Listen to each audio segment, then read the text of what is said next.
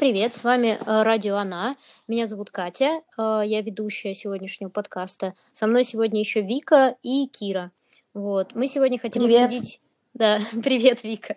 Мы сегодня хотим обсудить э, несколько интересных достаточно тем, вот, и они все связаны с тем, что сейчас происходит, вот, с нами регулярно, вот, в связи с разными жизненными событиями. Первую тему расскажет немножко сначала Вика. А, Сейчас э, на время карантина а, произошла такая вещь, как э, указ мэра Москвы а, о том, что плановые операции откладываются, чтобы не нагружать медицинскую систему. И то же самое происходит в регионах. Но проблема в том, что нет списка этих операций, то есть какие именно конкретно это должны быть операции, которые можно откладывать без угрозы жизни и здоровья пациентов. И проблема в том, что в- негласно в этот список на усмотрение врачей а, попали а, операции по прерыванию беременности. А я напоминаю, что а, сделать аборт по ОМС в большинстве регионов России, в том числе в Москве и Петербурге, а, можно только хирургическим методом, кюретажем. А, Кто не знает, это такой достаточно варварский и, по мнению ВОЗ и ООН, устаревший а, метод прерывания беременности, когда специальным инструментом, кюреткой, Мгм. такой металлической палочкой с а, наконечником, очень похожим на крупное игольное ушко. А, Его вводят в очень сильно расширенную шейку матки. Ну, Сейчас немножко такой шок-контент будет. И выскребают просто вслепую эндометрий внутри матки. И это на самом деле дикая, конечно, операция. Она очень болезненная, поэтому обычно ее проводят под местным наркозом. Э, Ой, под, под общим, прошу прощения. А, Она требует помещения в стационар, она требует э, активного послеоперационного наблюдения. И собственно, это частично является аргументом для того, чтобы отказать женщинам в этой э, операции, э, потому что это вот, ну, действительно прям операция-операция. Мгм. Э, И в большинстве регионов России не введен в ОМС э, метод прерывания беременности вакуумной аспирации, когда тоненький э, вводят катетер в матку и просто как бы отсасывают этот эндометрий с э, плодом. А, И это считается более щадящей операцией, не такой травматичной, не такое количество осложнений, а, потому что ну, у кюретажа очень много осложнений, вплоть до перфорации матки. То есть просто тебе могут проткнуть матку, и неизвестно, просто выживешь ли ты после этого. И нет э, в ОМС абортов по э, медикаментозным способам, э, когда ты выпиваешь таблетку. И эм, эти методы э, применяются в клиниках частных, но они ну, достаточно дорогостоящие. То есть особенно по Москве, если там вакуумная аспирация это где-то от 6 тысяч и выше, а медикаментозная это от 8, и то я сомневаюсь, что за 8 тысяч в Москве можно сделать медикаментозный аборт. А, И, собственно, я говорила с женщиной моей знакомой, которая столкнулась в период карантина а, с тем, что ей нужно было сделать аборт, но врачиня ей сразу сказала, что по ОМС не сделают, и ей пришлось брать кредит для того, чтобы в клинике это сделать. А, Такая же примерно ситуация у нас по регионам. А, В принципе, тема абортов, она для России уже несколько, много лет, она достаточно острая, то есть репродуктивные права женщин постоянно э, находятся в каком-то меловом кругу, который все время сужается, сужается, э, и это очень сильно пугает, м, потому что если мы не имеем права на собственное тело, а я напоминаю, что до рождения ребенка плод является частью тела женщины, да, то есть это наши права не просто репродуктивные, наши права на нашу телесность, на нашу жизнь и здоровье, на выбор нашего жизненного пути. А, и, собственно, ООН э, приравнивает право на аборт к неотъемлемым э, гражданским человеческим правам женщин на жизнь, здоровье и личную жизнь. А, и это такая, конечно, сложная э, дискуссия, потому что периодически мы слышим о том, что РПЦ пытается вывести даже те вот варварские аборты, которые есть в ОМС, Э, из э, ОМС, тем самым поставив э, наиболее уязвимых женщин в еще более плохое положение. То есть те женщины, которые не имеют средств для того, чтобы сейчас срочно сделать аборт, не смогут получить вообще никакую помощь. Сейчас появились сообщения о том, что РПЦ предложила ввести мораторий на время карантина, а, как мы знаем, на свете нет ничего более постоянного, чем что-то временное – и как потом возвращать наши репродуктивные права, если сейчас их мы лишимся, вообще неизвестно. Мы не можем сейчас никак эм, ну, проводить никакие пикеты, никакие митинги из-за того, что у нас карантин,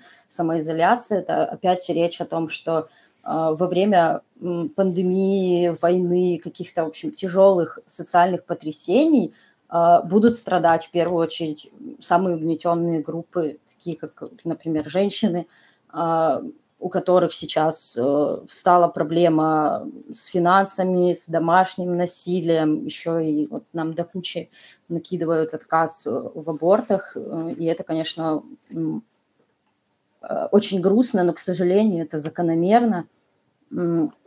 И э, я, столкнувшись с этой проблемой, услышав от моей знакомой эту ужасную историю, э, я поняла, что вряд ли она одна такая на всю Москву и на всю Россию. Э, и я решила создать э, петицию на Change.org, э, которая называется отменить запрет абортов под прикрытием карантина. Вот за три дня э, мы набрали практически 2000 уже подписей – но нужно, конечно, распространять ее, продолжать. Э, также э, сообщество «Соцфем Альтернатива» э, сотрудничает со мной в этом проекте, проекте под хэштегом «Право на аборт и государство против женщин», где они предложили писать обращение в Минздрав Москвы, ну, то есть официальные обращения, разработали схему, как э, правильно написать это обращение, даже если вы не москвичка, вы можете это сделать, там нужно оставить свои паспортные данные, но это, в общем-то, та же процедура, как на любых таких сайтах, типа госуслуг. Э, в общем, я думаю, что э, сейчас нужно пользоваться всеми доступными нам инструментами. Я знаю, что петиция – это не не имеет какой-то юридической силы вещи, но тем не менее, там, даже, даже э, Марат Башаров, э, увидев петицию про себя, э, занервничал и стал вспоминать, что премию ему давал сам Путин. Так что я думаю, что петиции, они все-таки влияют на общественное мнение, как-то двигают эту дискуссию.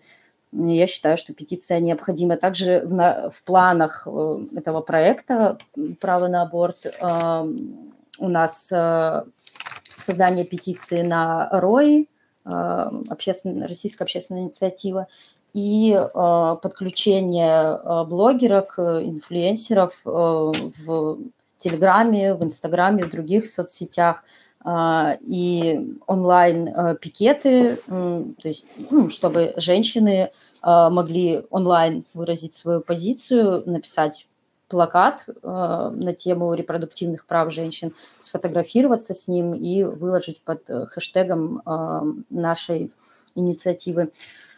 Э, и, возможно, с соцфем альтернативой в коллаборации э, мы сделаем э, митинг, э, он, онлайн-митинг. Э, сейчас они получили распространение. Например, в моем городе, в Ростове-на-Дону, это был один из первых городов, э, где люди делали митинг через Яндекс геолокацию, mm-hmm. когда они собирались возле здания эм, а, администрации, Э, писали в комментариях свои требования. Мне кажется, что это такой ну, интересный инструмент, какие-то новые вызовы нам такое интересное, сложное нынешнее время дает.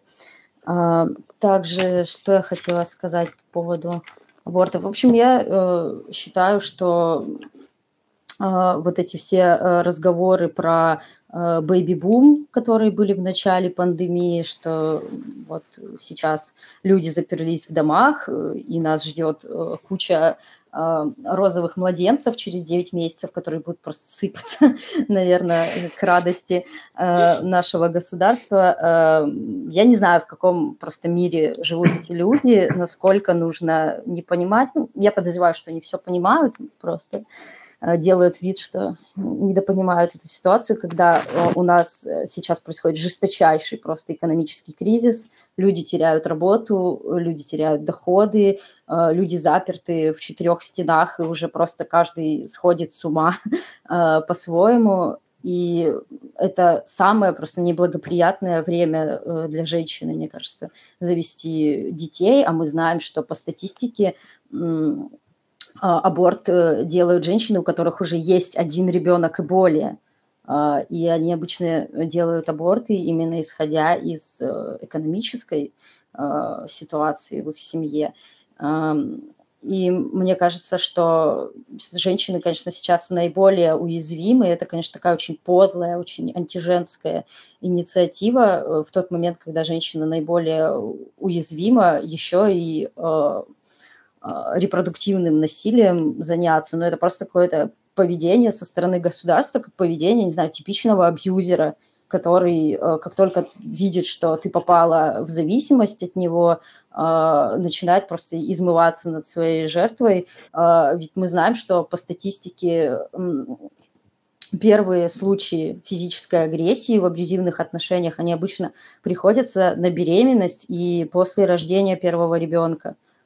И за этим, конечно, очень страшно наблюдать, э, когда вот ну, женщины сейчас находятся в такой ну, патовой по-настоящему ситуации. Так что нам сейчас, мне кажется, нужно бить просто все колокола на эту тему. Карантин закончится, но э, я думаю, что правительство, что традиционалистские группы, они не оставят своих нападок э, на репродуктивные права женщин, и я считаю, что э, россиянкам необходимо бороться за то, чтобы в ОМС э, был вот этот медикаментозный аборт, чтобы была вакуумная аспирация, э, чтобы эти операции проводились достойно, без вреда для здоровья. Женщины платят такие же налоги, а, которые идут и на медицину в том числе, и почему мы должны а, получать только вот самый средневековый метод э, прерывания беременности. Угу. Вот, да, я, я еще хотела спросить, можно я задам угу. пару вопросов уточняющих? Может, не знаешь ли ты, как, как обстоят сейчас дела с этим в, в регионах? То есть mm-hmm. там принимают ли тоже такие официальные постановления о том, чтобы отложить, э, запретить э, а, такие процедуры? Mm-hmm. И второй вопрос – это возможно ли все-таки там в той же Москве сделать платный аборт?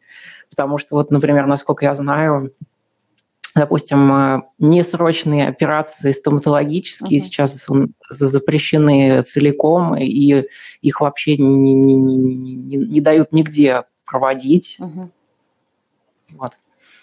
Ну, смотри, а, я знаю, что в некоторых а, регионах, вот, собственно, а, как, в чем трудность с этой всей ситуацией, что каких-то прямо четких официальных заявлений почти нигде нет.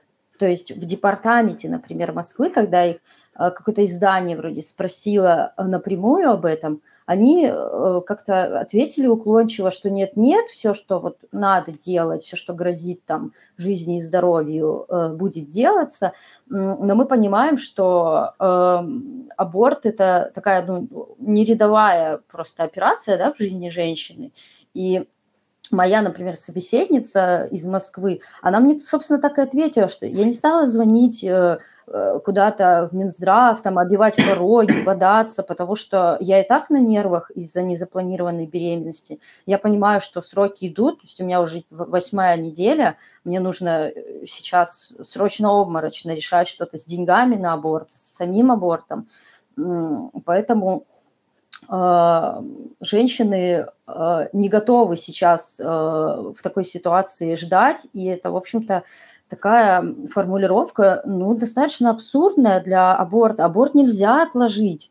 Аборт э, имеет определенные сроки, и чем позже срок аборта, тем больше будет осложнений э, после него у женщины. Это просто, как я не знаю, от, отложить ваше здоровье на потом, когда вам нужна помощь непосредственно сейчас. Я видела, что э, в некоторых регионах писали про Э, то, что будет упрощенная какая-то процедура наблюдения беременных, какое-то сокращение анализов. Э, как известно, у беременных очень много этих плановых анализов, больше, больше, на мой взгляд, чем нужно.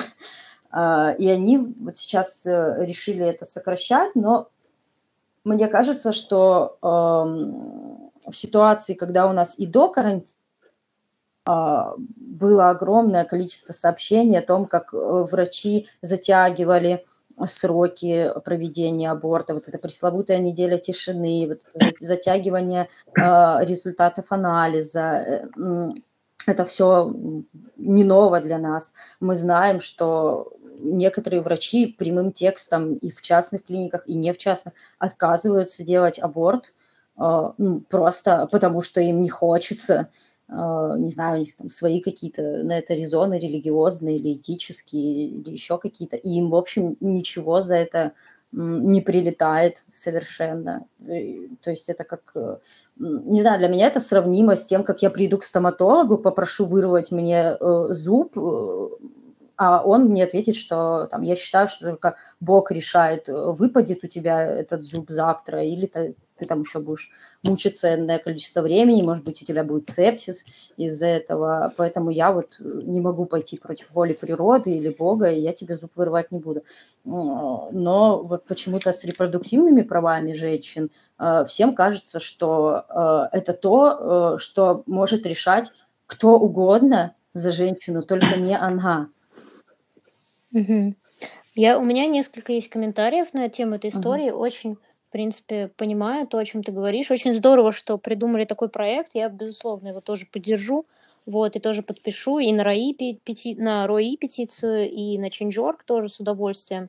Uh, я вот, когда ты сказала про стоматолога, сразу вспомнила, что у меня была такая история, когда я пошла в стоматологическую клинику бесплатную, которая по МС работает, mm-hmm. и uh, мне нужно было, у меня восьмерка, была уже последняя во рту в тот момент, и нужно было ее убрать, потому что она не болела, но нужно убрать, потому что она мешает и продавливает. Она, короче, неправильно лежит, угу. вот, и она может продавить кариозную полость в другом зубе. Угу. И на это хирург, э, который бесплатный, мне говорит, типа, вот, нет, я вам его удалять не буду, только если он у вас заболит, и у вас будет температура, вот тогда и приходите.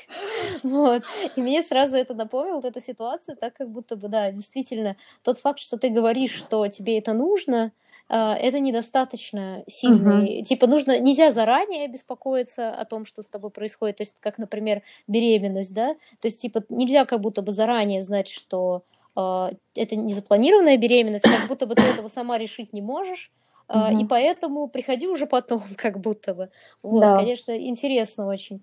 И, э, наверное, что мне еще хотелось о чем сказать, э, действительно очень интересно, что РПЦ тоже на это очень активно давит и говорит, что давайте объявим мораторий, при этом сами они очень злятся и негодуют, что на время карантина хотели закрыть церкви, вот, и говорили о том, что э, например, вот как же так, и причем, ну, объяснения у них, конечно, были очень специфические, вот, того, почему нельзя закрыть церкви, вот, хотя при этом есть некий онлайн способы типа онлайн поставить свечку или что-то такое, насколько я поняла, но тем не менее, они очень этим недовольны почему-то, вот, а они аборты... теряют доходы. Ну да, да, конечно, конечно, в этом и дело, вот, а аборты почему-то запретить нужно в такой ситуации, вот это то, что нам прямо нужнее всего сейчас, вот, и а, конечно, очень-очень грустно это и действительно неприятно, потому что вот у меня, например, в жизни не было еще ни одной ситуации, когда мне приходилось что-то делать с незапланированной беременностью, вот, но чем чаще я слышу о таких ситуациях, тем больше я беспокоюсь, потому что я понимаю, что как бы дело не в том, что там, типа, не знаю, насколько я хорошо стараюсь, чтобы у меня было незапланированной беременности, может случиться всякое, И в этом, мне кажется, самый основной вообще point, и в этом основная как бы проблема, и в этом основной вопрос, что нам постоянно говорят о том, что ну, как бы нет, мы можем, мы можем это отложить, мы можем об этом не думать, давайте это запретим, это не самое важное, это вообще не важно, вот, хотя речь идет о рождении человека, которого кто-то должен обеспечивать потом, кто-то должен что-то с этим делать, кто-то должен как-то с этим работать. Плюс еще, кстати, интересный момент, вот когда ты описала вот эту процедуру, я сразу подумала о том, что, господи, у меня не было никогда прерывания беременности, но у меня уже, ну, типа, уже я знаю прекрасно по тому, как я проходила многочисленные разные из всяких разных ситуаций обследования гинеколога, я понимаю, насколько легко а, просто что-то сделав с эндометрием, просто неудачно там до чего-то дотронувшись, испортить все. Ну, то есть в плане да. или добиться того, что будут какие-то, ну, болезни, которые ты недолго не сможешь вылечить, ты будешь периодически ходить, тебя будут направлять в онкологические отделения, чтобы тебя проверить. Будет все время непонятно, что происходит. Никак невозможно это будет обследовать. И заживает оно все очень-очень долго. А тут тебе говорят, что, ну, единственный способ сделать аборт – это вот эта очень травмоопасная, очень угу. тяжелая процедура. И это, конечно, ну, удивительно. Вот, для меня это потрясающе да. совершенно. Вот, так что просто вот понимаю, о том, понимаю, насколько, насколько у меня не было прерывания беременности, вот, э, но у меня был в жизни проникающий секс. И от проникающего, секса, проникающего секса были уже свои последствия, потому что он местами был не очень аккуратный. Угу. И хотя не было никаких э, ЗППП. Но, тем не менее, сколько мне пришлось из-за этого обследоваться, а тут еще и э, вот такая травмоопасная процедура, да. к чему может привести. Это же, ну, вообще, это просто масштаб э, огромный. Вот, проблем, с которыми тебе потом нужно разбираться. Вот. Так что условия, конечно, очень тяжелые. На самом деле, да, тема женского здоровья, она просто необъятная, и существует огромное количество мифов и по поводу аборта, и секса, и э, девственности, эндометриоза. Существует гораздо меньше исследований по поводу репродуктивного здоровья женщин в сравнении с исследованиями мужской репродуктивной системы. Это все Угу. Такая большая проблема, и сами женщины плохо осведомлены о том, как вообще работает их организм, как устроены их половые органы, как можно себя защитить, какие есть методы контрацепции. А, и я, конечно, ну, всегда повторяю, что аборт – это самое крайнее решение, когда уже вот надо просто спасаться и не думать там а, о том, о, о чем-то еще, о деньгах там или о чем-то таком, постараться его э, сделать вовремя. Э, но, конечно же, лучший аборт это тот, которого не было. Э, ни один аборт не проходит абсолютно бесследно там, для здоровья женщины. Это все ясно. Поэтому нам необходим, конечно, в купе с этими инициативами и секс-просвет, и доступная контрацепция, и повышать осведомленность женщин о своем здоровье. А, но сейчас, когда нам просто говорят, что а, мы не хотим абортов, поэтому не делайте аборты, рожайте там, куда хотите, меня очень веселит вот эта лицемерная история о том, что а, ну вот можно же родить и отдать, кому-нибудь, как будто э, стоит просто очередь из людей, которые готовы взять твоего ребенка в хорошие руки, забывая о том, что, во-первых, когда ты сдаешь ребенка, не дай бог, государству, это отдельная история, что с ним вообще произойдет, с этим ребенком. Мы знаем, в каком состоянии находятся у нас э, детские дома. Это отдельная тема для разговора. Во-вторых, ты ему будешь платить вообще-то алименты, пока его не усыновят или не удочерят. А, и никто а, вообще не вспоминает о том, что родить ребенка это не пойти высморкаться. Это очень большая нагрузка на женский организм. Роды не омолаживают, роды наоборот э, ну, состаривают они женщину, они изнашивают женский организм, почему я должна э, тратить свое единственное здоровье, свою единственную жизнь для того, чтобы потом просто э, от этого ребенка избавиться, от уже живого. Ну, это уму просто непостижимо, это абсолютно негуманная по отношению и к матери, и к вот этому родившемуся ребенку практика. Да, согласна абсолютно.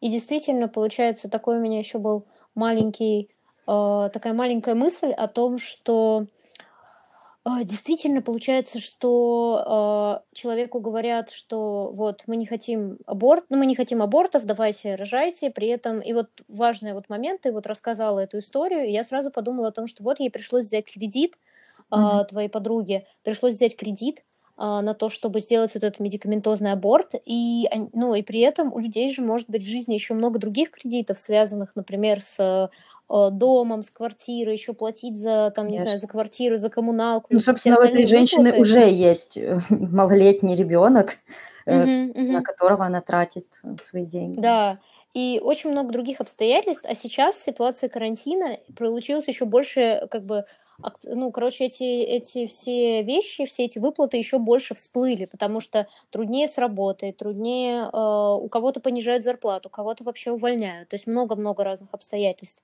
И еще больше выплат, и тут еще и получается огромная целая статья выплат будет в связи с ребенком, угу. вот, это, это потенциально, а теперь ей еще и целый кредит выплачивать за аборт. Да. Вот, так что действительно.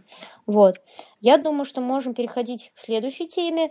Наша следующая тема такая достаточно а, как это сказать, ну, на данный момент, наверное, это довольно горячая тема, потому что все это обсуждают, вот, активно ведутся в интернете разные обсуждения и споры, и мы хотели поговорить про вот эту вот ситуацию, произошедшую с телеведущей Региной Тодоренко, вот, у нее сейчас уже есть и свои передачи ведущие, которые, которых она является. Раньше она была в первую очередь известна как э, одна из ведущих передачи «Орел и решка», вот, Я не узнала вот только в этом месяце.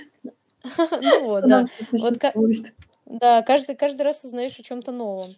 Вот. И она достаточно... Так получилось, что в ходе нескольких интервью, причем так получилось, что двух интервью подряд, она сделала не очень красивые, довольно-таки, ну, скажем так, не то, что некрасивое, это такое немножко специфическое описание, а, не а, как сказать, ну, а, ремарки по поводу домашнего ну, насилия. Я думаю, да, все примерно знают. Да. Да, ситуации домашнего насилия в стране, вот, и в частности про пострадавших э, от домашнего насилия женщинах, вот, и получилось еще так неудачно, что она дважды повторила одни и те же ремарки, mm-hmm. что в какой-то момент ее спросили, чтобы она уточнила, вот, э, что происходит, уточнила, э, типа, что она имела в виду, и она повторила все то же самое, что она и сказала. Это провал. И, да, и, соответственно, да, получилось так, что а, это очень вся тема взбудоражила всех, очень много людей а, начало писать гневные комментарии. А, помимо этого, несколько разных компаний, у которых было сотрудничество с Региной Тодоренко, отказались с ней сотрудничать. Например, Glamour Russia ну, перестали с ней как бы сотрудничать. Она перестала вот. быть женщиной года по версии журнала Glamour. Да, перестала. И у нее забрали вот этот вот статус вот женщины года. И э, она в итоге приняла решение э, снять фильм про насилие, про домашнее насилие в России, про мифы, связанные с домашним насилием в России, э, в качестве извинения, в качестве того, чтобы показать, что она, ну, она поняла, что эта тема актуальна и решила по ней как-то осведомиться. Вот разобраться, да, понять, в чем вообще дело, вот, потому что видела, что люди говорят о том, что ее комментарии очень, ну, очень неосведомленные, вот, и идут из, из незнания, вот, по всем вообще ощущениям, вот, которые можно здесь посчитать, вот. Э, Вика, если ты хочешь начать, да, что-то на эту тему говорить, то я дам тебе слово, вот, мне еще много чего есть сказать, вот. У меня, у меня есть ага, слово, если что. Да, давай, давай. Да, спасибо. А, дело в том, что вот конкретно эта история на меня произвела большое впечатление. Она, я, я ее очень лично восприняла, потому что ну, мне симпатична Регина как ведущая, и я как раз так сложилось, что вот совсем недавно, в апреле, смотрела как раз выпуски «Орла и решки», старые с ее участием, и плюс еще там, ну, по телевизору реклама появлялась с, с ее участием. Поэтому, конечно, я про нее вспомнила. И тут сразу вот такая история на тебе и раз. И было очень жаль от нее услышать такие слова.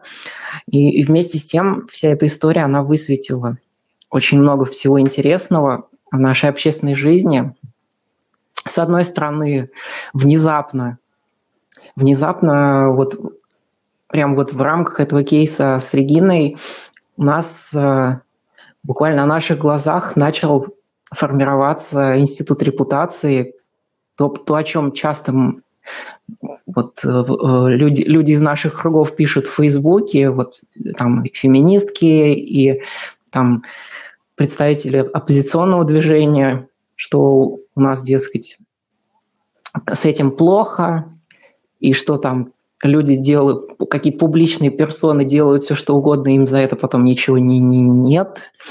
Вот сейчас э, ситуация, ну, она не одномоментно изменилась. Понятно, что это был длительный процесс, и в течение там, нескольких лет, благодаря в том числе нашей активной деятельности, общество меняется. И мне кажется, это очень позитивный момент. А, потому что как раз вот обычно, как раньше бывало, что вот кто-то что-то говорит, и потом э, полная тишина. То есть ничего особенного не происходит. Ну, там где-то в интернете, там кто-то что-то в комментариях где-то напишет, но в публичном пространстве ничего не происходит. А тут внезапно, неожиданно такая жесткая реакция.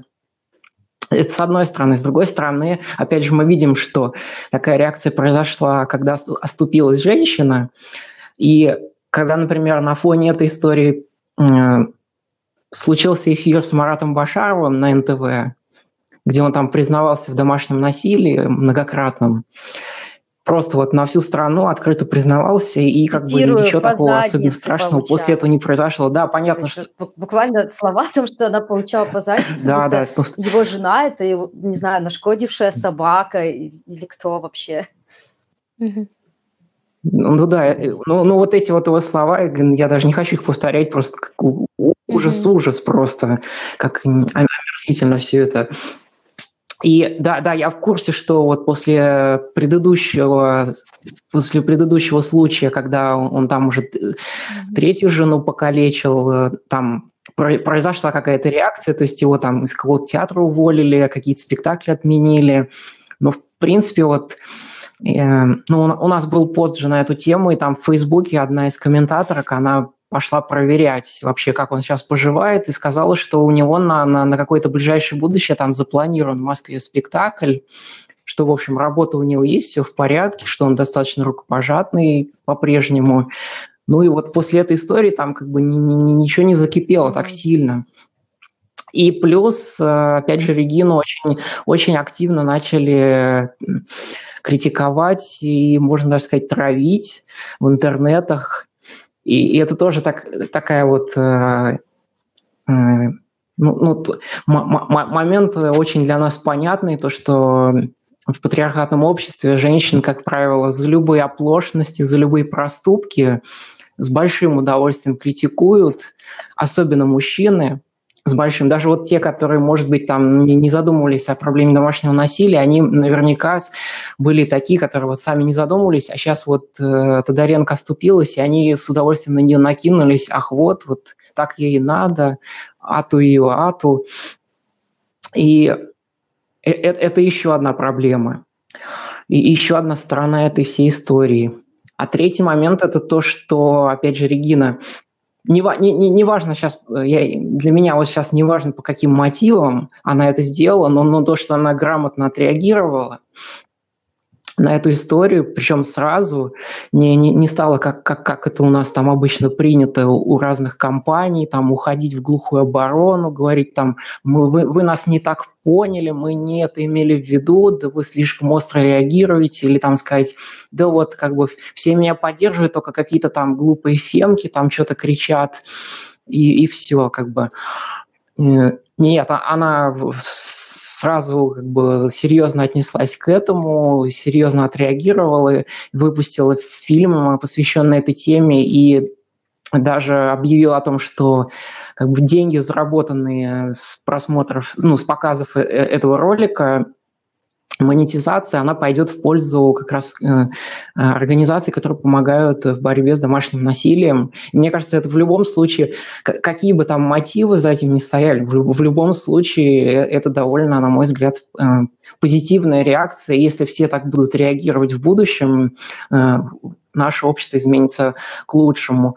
И вот как бы я, так как эта история меня уколола сильно, я, я даже Регине в, в Инстаграме написала сообщение, и как раз в, в, в том числе там, выразила поддержку тому, что а, она х, ну, хорошо отреагировала на эту ситуацию, не стала отрицать, как бы при, признала, что как бы не, не, не совсем разобралась в этой проблеме и сказала не очень корректную вещь, и что мы, мы не станем ее топить, как бы мы, мы, мы ее будем как женщину поддерживать, не, не, не станем там подключаться к какому-то собачьему лаю, общественному, такому слишком громкому.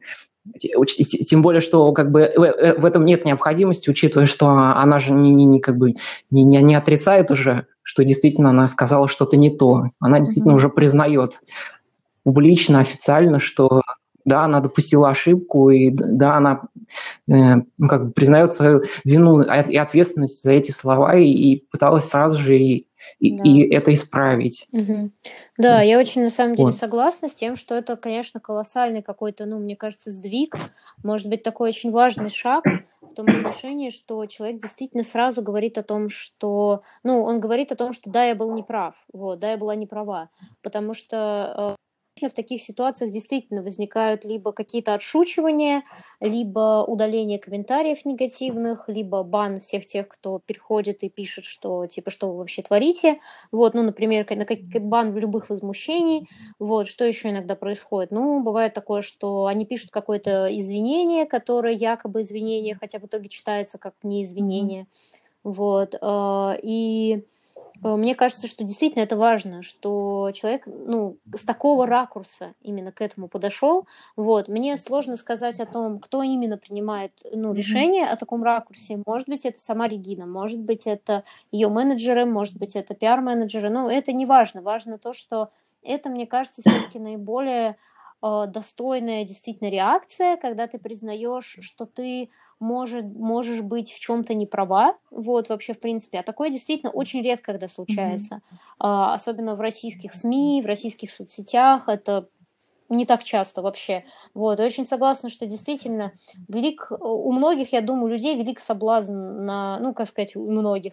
Я имею в виду, что, ну, например, э, если у Регины до этого были какие-то хейтеры, в принципе, в общем и целом, то, конечно, сейчас они могут на нее накинуться с удвоенной силой какой-то, например. И это, конечно, ужасно. И я тоже не поддерживаю абсолютно травлю. Я не поддерживаю травлю кого-либо, ее тоже не поддерживаю травлю, потому что, ну, суть не в том, чтобы вообще, мне кажется, сутью, в принципе, не является кого-либо затравить. Как бы какая цель у того, что, ну, если бы даже кто-то хотел ее затравить, ну, там, например, из феминисток, какова может быть цель того, чтобы ее затравить? Что от этого станет лучше? Mm-hmm. Да, мне кажется, ничего.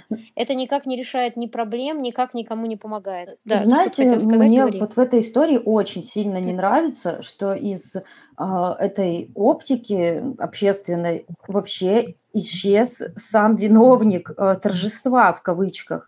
Э, никто mm-hmm. не говорит сейчас, мало кто говорит про самого Прилучного, который, собственно, и побил свою жену. Э, я mm-hmm. что-то не слышу о том, что его кто-то безумно травит, э, и, mm-hmm. я не знаю, там он уехал скрываться в Альпы.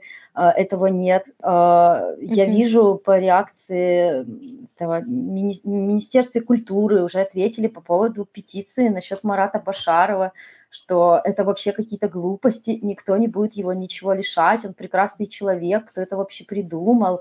Это слу...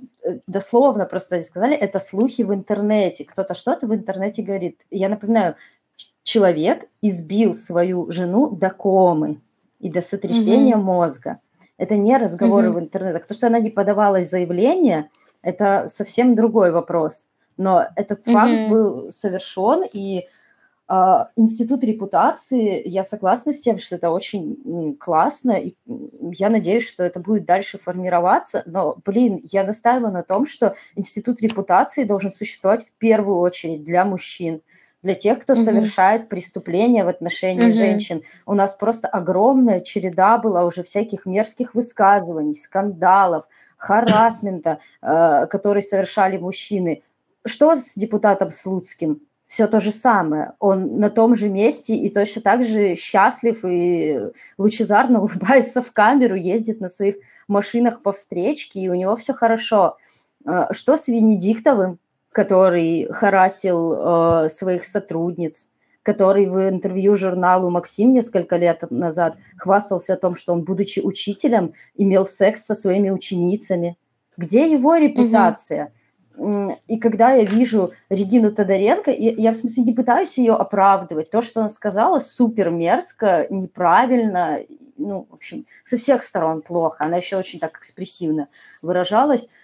Но я клянусь, что большинство среднестатистических жителей России выразились бы точно так же. Это то, э, что скажет, там, не знаю, любая бабушка на лавочке, любая там соседка по лестничной клетке у нас в русской Википедии есть термин э, виктимизация, где э, вот этими всеми устаревшими терминами объясняется, что э, домашнее насилие это когда человек становится в позицию жертвы и хочет насилия в отношении себя. О чем можно говорить? Понимаете, если бы из каждого утюга звучало, что э, бить жен плохо, и вышла бы вот такая Регина Тодоренко и сказала бы, что да не, вообще-то нормально. Вот по аналогии, там, я не знаю, с э, педофилией той, той же самой какой-нибудь, все знают, да, что нехорошо э, детей насиловать. Никто поэтому в здравом уме не скажет, что не, ну я считаю нормально. Но вот эта проблема, она же совершенно пока что находится, ну вот она чуть-чуть сейчас вышла за рамки именно фем-тусовки какой-то. Но буквально mm-hmm. пару лет назад э, это было совершенно никому непонятно и неизвестно. И я, будучи не феминисткой, я тоже многого очень в этом кейсе не понимала, несмотря на то, что я из семьи, где существовало домашнее насилие. Но я не понимала, mm-hmm. как это работает. А, чтобы mm-hmm. это понять, нужно, я не знаю, ну, э, реально как какую-то еще одну дисциплину изучить. И я не знаю, насколько была искренняя э, Регина. Э, может быть, она была и не искренняя. Мне тоже, в общем-то, все равно. Но я очень надеюсь на то, что пообщавшись вот так вот плотно в течение недели, там, пока она делала этот фильм э, со специалистками, э, ну, мне кажется, что она должна была что-то в этом понять, как-то разобраться. Mm-hmm. Ну, иначе mm-hmm. это странно. Да. Я, я, я полностью согласна я, с Викой. Я по, по поводу того, что действительно мы, как бы, мужчины да. не, не, не несут никакого урона у нас по-прежнему. И, на, на, наверное, должно пройти еще время, а, пока мужчины не мы думают, наконец до мужчин. снимать фильмы, жертвовать на кризисные угу. центры. Come on. Да, а а к ним э, претензий да. у нас, как у феминисток, больше да. гораздо, гораздо, В первую очередь нужно да, мой враг бы, не Регина говорить Тодоренко. про них. Мой враг это и... люди, которые сидят в Думе и не пропускают закон о домашнем насилии. А Регина Тодоренко mm-hmm. с ее ошибочными суждениями, она просто следствие всего того, что вокруг нас происходит. Mm-hmm. Mm-hmm. Ой, да, очень. Да, да, абсолютно точно. И, и, и я, я, я думаю, что мы, мы просто сейчас находимся в некотором начале этого пути. То есть какие-то общественные сдвиги наметились, и дальше, надеюсь, что дальше будет только лучше. И в этом смысле, как бы вот, наверное, наши слушатели не обратили внимание, что у нас на, на наших площадках были посты как раз и про Башарова, и про Венедиктова, а про Регину как раз ничего не было в силу того, что, ну, действительно, там желающих про нее высказаться было достаточно. Но лучше поговорить вот про этих мужчин, которые, к сожалению, сейчас практически ничего не понесут. И я бы еще хотел добавить еще одного мужчину, про которого мы забыли, который да. тоже выпал, это муж Регины, mm Влад Топалов он, он, он абсолютно солидарен был с ней вот по поводу домашнего насилия, полностью разделяет эту точку зрения. И как бы я не знаю, не понес ли он какие-то потери, был ли по нему какой-то да, он никуда не поехал. Я не знаю, писали ли ему там в комментариях где-нибудь в Инстаграме на эту тему что-нибудь. Может быть, писали, я не знаю. Я не, я не следила, не заходила, честно говоря. Может быть, если кто-то и там и ему намекали на то, что он не прав, это, конечно, хорошо, но мне кажется, что на него это обрушилось гораздо, гораздо, гораздо меньшей степени, чем на Регину, в силу угу. того, что он не да, женщина. Да, я очень согласна, действительно. Мне кажется, это очень классная и правильная фраза, вот, которую Вика сказала, что действительно наш враг не Регина Тодоренко, вот, и никогда и не может быть Регина Тодоренко или какой-то единственный человек, потому что действительно ее взгляды это следствие системы, которая окружает, вот, тем более с учетом того, что ее окружение, фактически она находится постоянно в шоу-бизнесе, и с учетом вот тех мужчин, которых мы сегодня упоминали, видно, уже видно, какова там может быть атмосфера, и насколько она совершенно, ну, может быть, адской, вот эта атмосфера, и насколько там нормализованы какие-то вещи, вот, в отношении таких мужчин, насколько у этих мужчин, какие у этих мужчин ценности, вот, чем они руководствуются, и э, как они, что они делают, и что они за это получают, вот, и насколько они, они безнаказаны действительно. Вот. И мне кажется, очень здорово, что вы подняли эту тему, вот, и обратили внимание на то, что на мужчин, на Башарова, на Слуцкого, вот, потому что действительно в этой ситуации теряются. Можно много критиковать, можно высматривать. Ну, мне кажется, вот отдельная тема большая для обсуждения сам фильм, вот, потому что там много разных интересных аспектов, про которые можно поговорить, много разных точек зрения, и действительно, и там есть, ну, например, что мне лично не понравилось в фильме из того, что я успела посмотреть, это что там периодически упоминалось то, о чем ты, Вика, сегодня уже сказала, взгляды, связанные с виктимологией, вот, и с виктимизацией, и например? меня это немного напрягло, вот, э, ну, например, там были есть такой, есть такой момент, что, например, когда ты говоришь об отношениях, а, когда ты говоришь об абьюзе, не очень корректно говорить абьюзивные отношения, потому что это звучит так, как будто бы, а, ну, как будто бы так-то это в целом нормальные отношения, ну вот они что-то стали абьюзивными, и это как бы обязательно угу. проблема двоих, вот, в общем, проблема виктимологии, во всяком случае, я, насколько я понимаю, в современном отношении, в том, что там не только идет вот это вот перенос вины на жертву, еще идет вот эта идея, очень часто продвигается того, что в ситуации виноваты оба, в ситуации домашнего насилия виноваты оба, и вот оба должны разбираться, и от этой логики недалеко до логики, которую используют, например, противники законов против домашнего насилия, вот, они используют логику, что, ну, давайте называть вот э, то, что происходит между партнерами в семье, а, ссорой, вот, и их примерять просто, а, и а, все а нормально, и как будто бы все разрешится. Ну, какой тебе термин кажется более корректным? Ну, мне, показ... мне кажется, что логичнее говорить просто абьюз, вот, что если в семье происходит абьюз, то он происходит. Если в семье происходит домашнее насилие, то это домашнее насилие. Как бы тут ничего с этим не сделаешь. То есть, ну, настолько просто, насколько mm. это вообще возможно.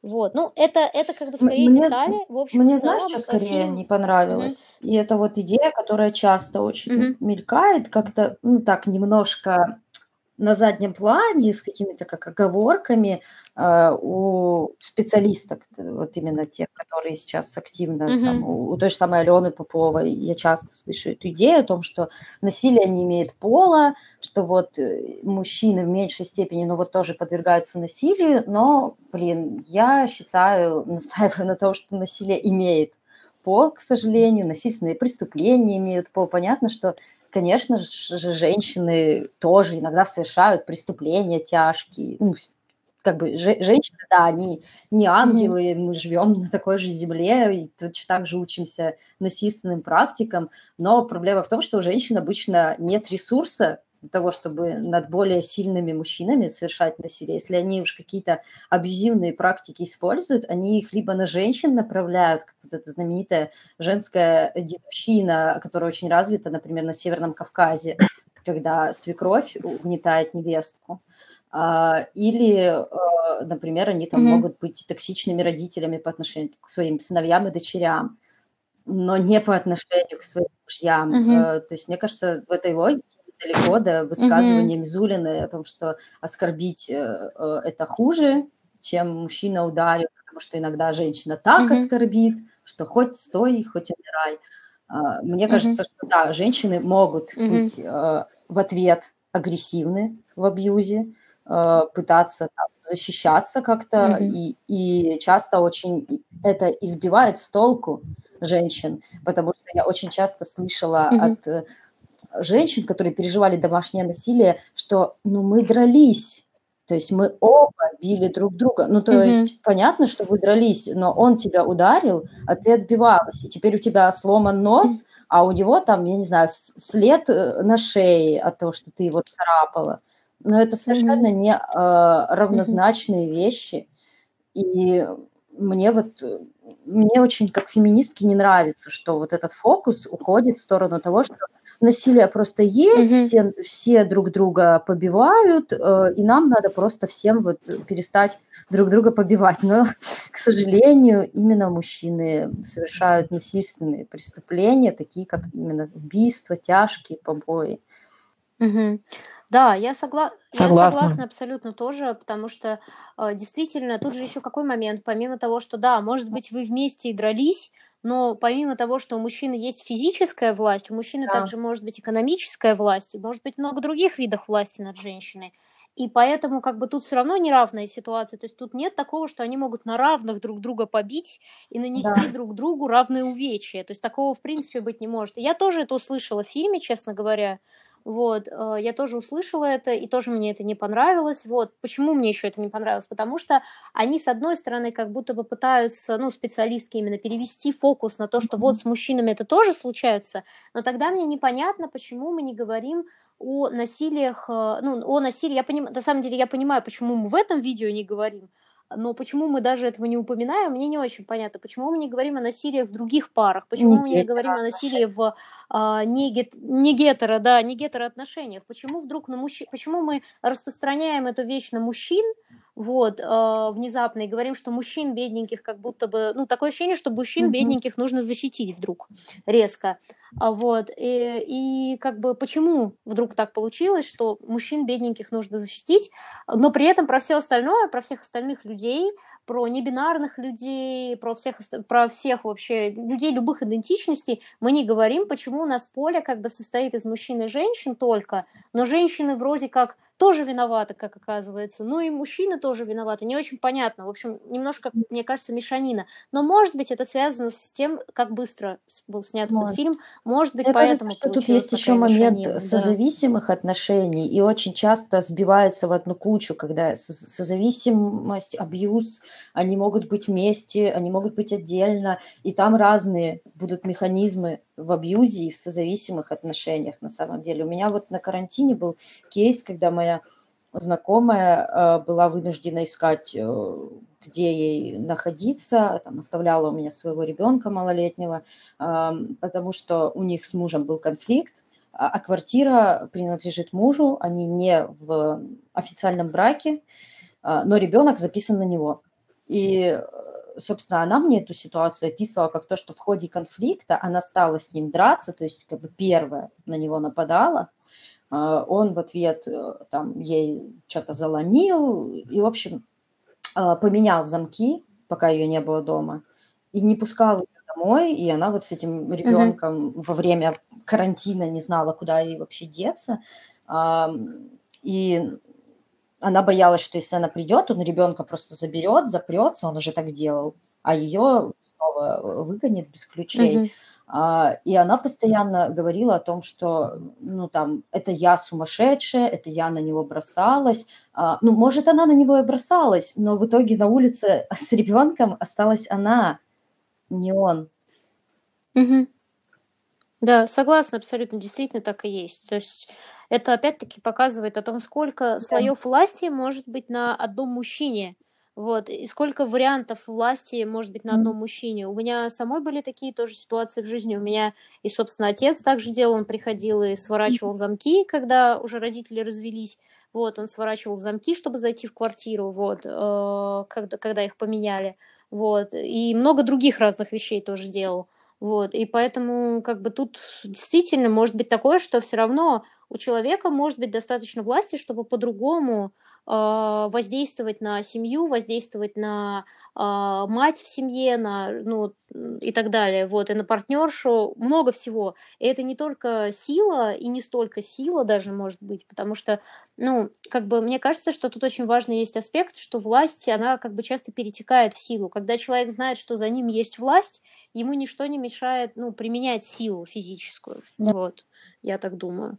Вот. Ну, или это развязывает руки, скажем так, э, чтобы применить власть, если у человека, ну, себе такое позволяет уже. Вот. Я думаю, что если... Кира, может быть, ты что-то еще хочешь сказать? Не, у меня все. Ага, хорошо. Я думаю, тогда мы можем переходить, в принципе, к следующей теме. Это такая больше, больше, ну, мне кажется, такая для рефлексии тема интересная, поскольку у нас сейчас э, вот прошли майские праздники и был День труда.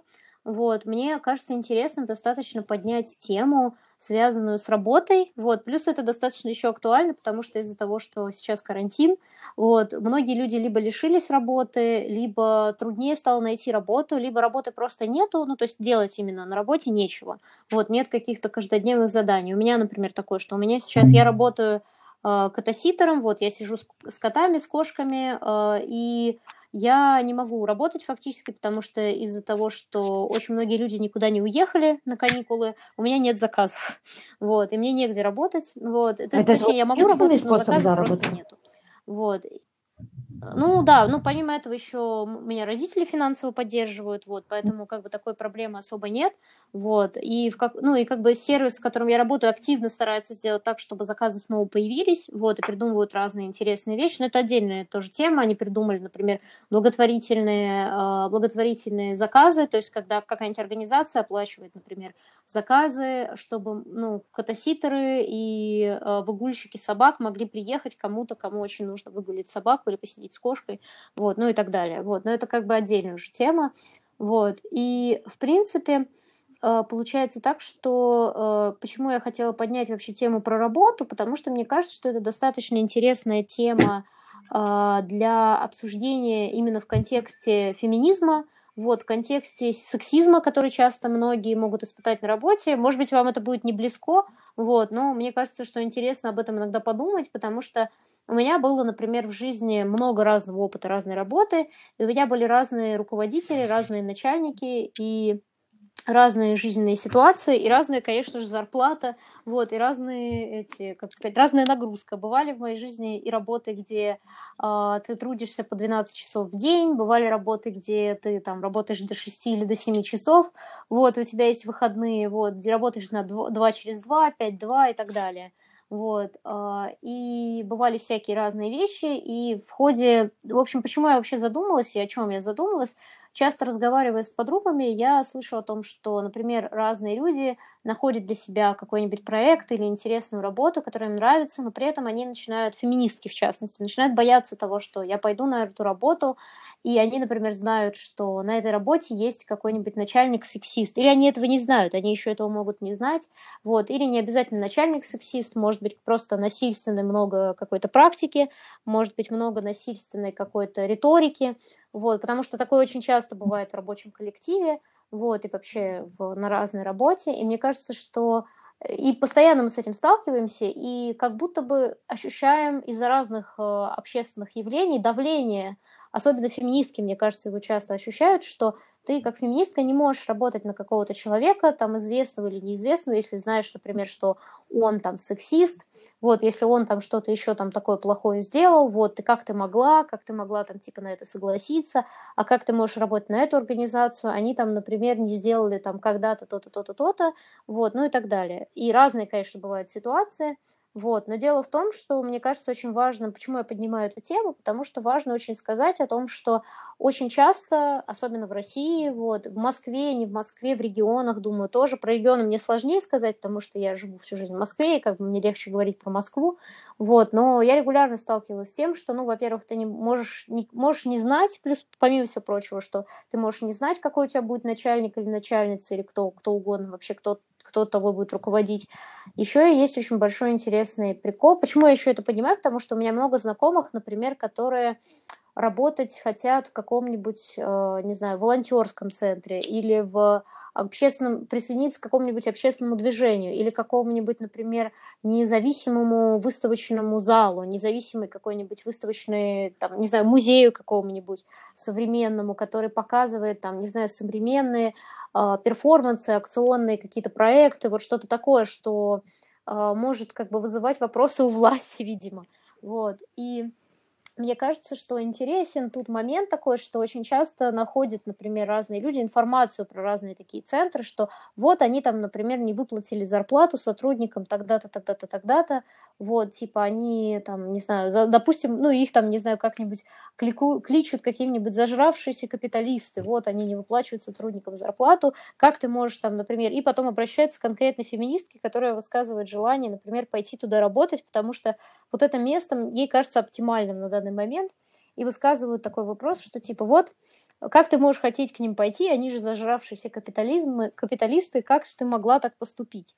Вот. И очень часто в таких ситуациях получается, что люди как будто бы не учитывают, ну, это иногда причем делают не даже не свои, ну, да, свои мне тоже кажется, что феминистки это часто делают... редко так могут сказать, они все-таки понимают. Да, да, то есть я на самом деле гораздо больше знаю людей, которые, например, могут сказать, ну, которые бесятся, Мгм. например, с того, что ты феминистка, допустим, и ты, и ты рассказываешь, например, ой, я устроилась там на работу туда-то, Не туда-то, хотят и тебе поймать говорят, тебя на как ты лжи. могла туда устроиться на работу, там же, да, хотят тебя поймать на том, что ты как бы, что ты делаешь не так, что ты недостаточно феминистка, что ты недостаточно активистка и так далее. И мне кажется очень интересным этот аспект, потому что тут происходит такой интересный перескок понятий, связанный с тем, что а, никто как будто бы из вот этих людей, которые начинают предъявлять феминисткам за то, что они работают где-то, или что, например, даже не обязательно работают, что, допустим, их, а, там, не знаю, каких-нибудь а, ютуберш спонсируют э, какие-нибудь компании, капитали... в том числе просто капиталистические. Даже неважно, сделали ли они что-то там ужасное в прошлом или нет, просто Мгм. большая компания, корпорация какая-нибудь спонсирует, э, что-нибудь они рекламируют там серьезное такое, и сразу возникает миллион нападков, вот, из разряда, что как Мгм. же ты могла так поступить, вот. А, И часто феминистки на это говорят, как мне кажется, очень важные поинты о том, что, ну, нет очень часто, и мне кажется, о чем следует задуматься людям, которые задают такие вопросы и которые пытаются подловить, вот, хотя я не знаю, будут ли они этом, об этом но эта мысль меня как-то, наверное, поддерживает, что, а, ну, очень часто у тебя нет никакого выбора, куда пойти, вот, и что делать. То есть мало того, что у тебя может не, вы- не быть выбора, типа, пусть у меня начальник сексист или не сексист, у тебя может не быть выбора просто, в принципе, о том, насколько... То есть, ну, мало того, что у нас очень большое, на самом деле, количество людей, которые просто не закончили, не получили какое-то образование, и, и они вынуждены выбирать то, что, ну, то, какую-то работу, которая, для которой не требуется образование, а там может, могут быть очень тяжелые, очень трудоемкие условия, и могут быть действительно истерзанные совершенно сотрудники, э, очень там, не знаю, суровые начальники и так далее, вот, и, все, и это такой круг давления очень большой на, на одного человека, который в стоит в конце как бы этой всей цепочки. Вот. И у тебя может быть просто не быть, не быть выбора, а когда появляется выбор немножко получше или побольше, когда ты понимаешь, что, о, я могу работать с этой организацией, они занимаются всякими, например, активистскими проектами. И ты смотришь на это и думаешь, вау, наконец-то я смогу поработать с кем-то, кто занимается активистскими проектами, и потом ты рассказываешь об этом кому-то, и тебе говорят, ой, а как же ты так могла, а они же вот там то-то, то-то сделали, а они там, не знаю, придерживаются такого взгляда, сякого взгляда, и ты начинаешь переживать по этому поводу очень сильно и думать о том, что, ой, блин, да, это моя вина, наверное, хотя на самом деле в этом нет твоей вины и нету твоей ответственности, ты не можешь отвечать за все действия этих людей в прошлом, вот, э, и точно, и если они что-то совершат в будущем, ты тоже не обязана нести за все это ответственность. Ты просто, ну, ты можешь быть просто совершенно человеком, который ищет свое место в мире, вот, который ищет возможность просто прокормить себя. Вот это, мне кажется, очень важный аспект, что люди часто ищут просто способы прокормить себя из-за того, какая вообще экономическая ситуация в мире, что вообще происходит в мире, тем более сейчас, вот, например, карантин, вот, из-за того, что происходит постоянно в мире, из-за всех разных, большого количества разных событий и из-за большого количества увольнений, всяких разных таких вещей, у тебя очень часто не остается выбора. Недавно вот, например, я еще услышала про то, что сейчас активизировались очень сильно мошенники на Авито, на ХХРУ, э, которые представляют как настоящие вакансии, а на самом деле это не вакансии, вот, это мошеннические схемы, вот, их стало еще в два раза больше, потому что люди ищут фрилансерскую работу какую-то, вот, и натыкаются очень часто на мошенников, вот, к сожалению, и от этого, конечно, ситуация, пул возможных работ еще более сужается, как мне кажется, это очень интересно, что а, при этом феминистка и активистка должна быть всегда идеальной, идти только на идеальную работу, хотя в то, учетом того, мне кажется, это немножко даже про какой-то миф о справедливом мире или о справедливой реальности, что э, есть какой-то пул работ, которые будут справедливыми, на которых все будут всегда хорошими, и никогда ничего плохого не случится, никто никогда не сделает некрасивую ремарку, но, к сожалению, это не так, реальность очень многогранно и постоянно меняется. Вот, наверное, об этом я хотела поговорить и хотела спросить, может быть, у вас есть какой-то опыт или какие-то мысли на эту тему, вот, если вам угу. интересно было бы ну, обсуждать. У моей э, сестры э, Маши, э, у нее, например, очень такая работа, ну, она не с грузчиками работает, она работает с ребятами, которые там в IT шарят, в SMM, они абсолютно такие же сексисты, просто махровые, там, от начальника до рядового айтишника. И у нее, я помню, был э, прям день, когда она мне сказала, что Вика, я совершила феминистский каминг-аут, я сказала на работе, что я феминистка. То есть она не говорила сама, она какое-то время там варилась, и, видимо, по ее высказываниям люди стали что-то подозревать. А, и когда ее спросили уже напрямую, а ты что, феминистка? Она сказала, да. И, естественно, увеличилось количество э, шуток. Астрологи прогнозируют увеличение сексистских шуток в этом месяце. А, вот. И ну, она периодически мне до сих пор рассказывает про какую-нибудь сексистскую хрень, которую там мутят э, у них на работе. Ну, дело даже там не в шутках, а в том, что а, реально женщины получают меньше, чем мужчины в этой небольшой компании. Ну, там, да, все вот так странно. Я думаю, это во многих местах плюс-минус так. А, я работала в общепите, там очень много девушек, а, ну, все знают, да, что официантки, баристы, часто девчонки, менеджеры – а, ну, там тоже очень много и сексизма, и харасмента, и чего там только нет. А, и я была тогда еще не феминисткой, и я вообще не понимала, что а, происходит, но я подозревала, что что-то не то происходит. Но что с этим делать, я вообще полностью не знала. И у меня даже был пример, когда не со стороны сотрудника, а со стороны посетителя кафе было нападение – а, на меня. А, и я вообще не знала, что с этим делать. А у кафе не было никакой охраны, и никто меня, в общем-то, не мог бы защитить. И это произошло посреди просто заполненного людьми зала. И я ничего вообще не могла с этим сделать. Ну и так, да, мне кажется, вообще, ну, на общественных таких работах, на ЖГС еще накладывается на то, что если ты работник сферы обслуживания, работница, ты должна э, там улыбаться, клиент всегда прав, э, там слушать какие-нибудь шутки дебильные, и все это сносить, там, любое хамское отношение к себе. Я думаю, тут э, женщины не только от сотрудников, но и от людей, с которыми они работают, могут получать негативные реакции. А насчет того, где работать, ну, не знаю, это все так сложно и взаимосвязано, так можно просто докопаться до чего угодно. Э, там ты носишь э, одежду H&M, а они на самом деле эксплуатируют где-то женщин в Азии. Ну, то есть хорошо ли это? Плохо. А, там, если у тебя нет сейчас другой возможности, ну, не знаю, мне кажется, как-то нужно искать баланс, не взваливать на себя все. Я, например, понимаю, что то, что я сортирую угу. мусор у себя дома, я сейчас делать могу и хочу, и научилась с этим жить.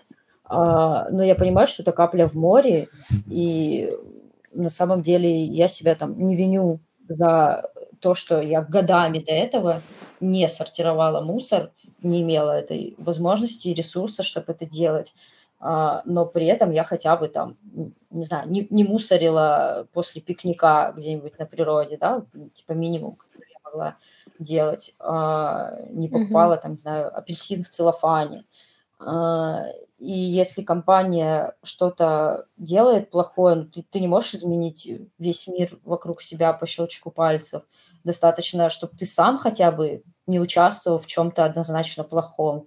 Ну, то есть, если ты, не знаю, если ты идешь на работу сутенером и вовлекаешь обманом там, да, женщин в проституции, или ты веган, который пошел на скотобойню, потому что нет другой работы. Ну, вот здесь уже, мне кажется, да, такие проблемы начинаются. А все, mm-hmm. что до этого, mm-hmm. блин, женщины настолько в плане работы сильно угнетены с этими зарплатами, со списком запрещенных профессий, с декретом, с харасментом на работе, что ну просто пипец. Это действительно миф об идеальной феминистке, с которой больше спрос, хотя ну какого хрена я не понимаю, почему с женщин, феминисток должно быть больше спроса mm-hmm. за все.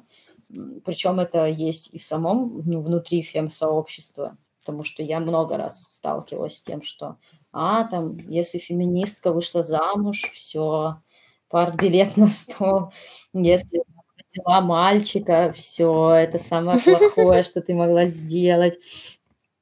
Мне это вообще совершенно непонятно, потому что я, там, ну, я, я не требую себе каких-то наград да, за свою фем-деятельность, но я знаю, что я одна из немногих там, в своем регионе женщин, которые ну, что-то минимальное пытаются сделать для того, чтобы эту повестку как-то вынести mm-hmm. на общественное рассмотрение. И, блин, мне кажется, что женщины так вот возвращаясь к разговору о том, что мы говорили про Регину Тодоренко, за все подряд просто пинают. Э, я, например, устала вообще обращать внимание mm-hmm. э, на это все, потому что, мне кажется, можно сойти с ума, если все время об этом всем думать.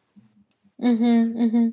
Да, согласна. Действительно, такие призывы, они и такие претензии, скажем так, а, к людям, к феминисткам, а, к активисткам, что вы можете, как это сказать, что вы должны ответить за кого-то. Действительно, я согласна, да, за, за вообще за всех, за все, и в том числе призывы к Регине Тодоренко, что она должна а, ответить за кого-то и должна всем все доказать или всем все объяснить.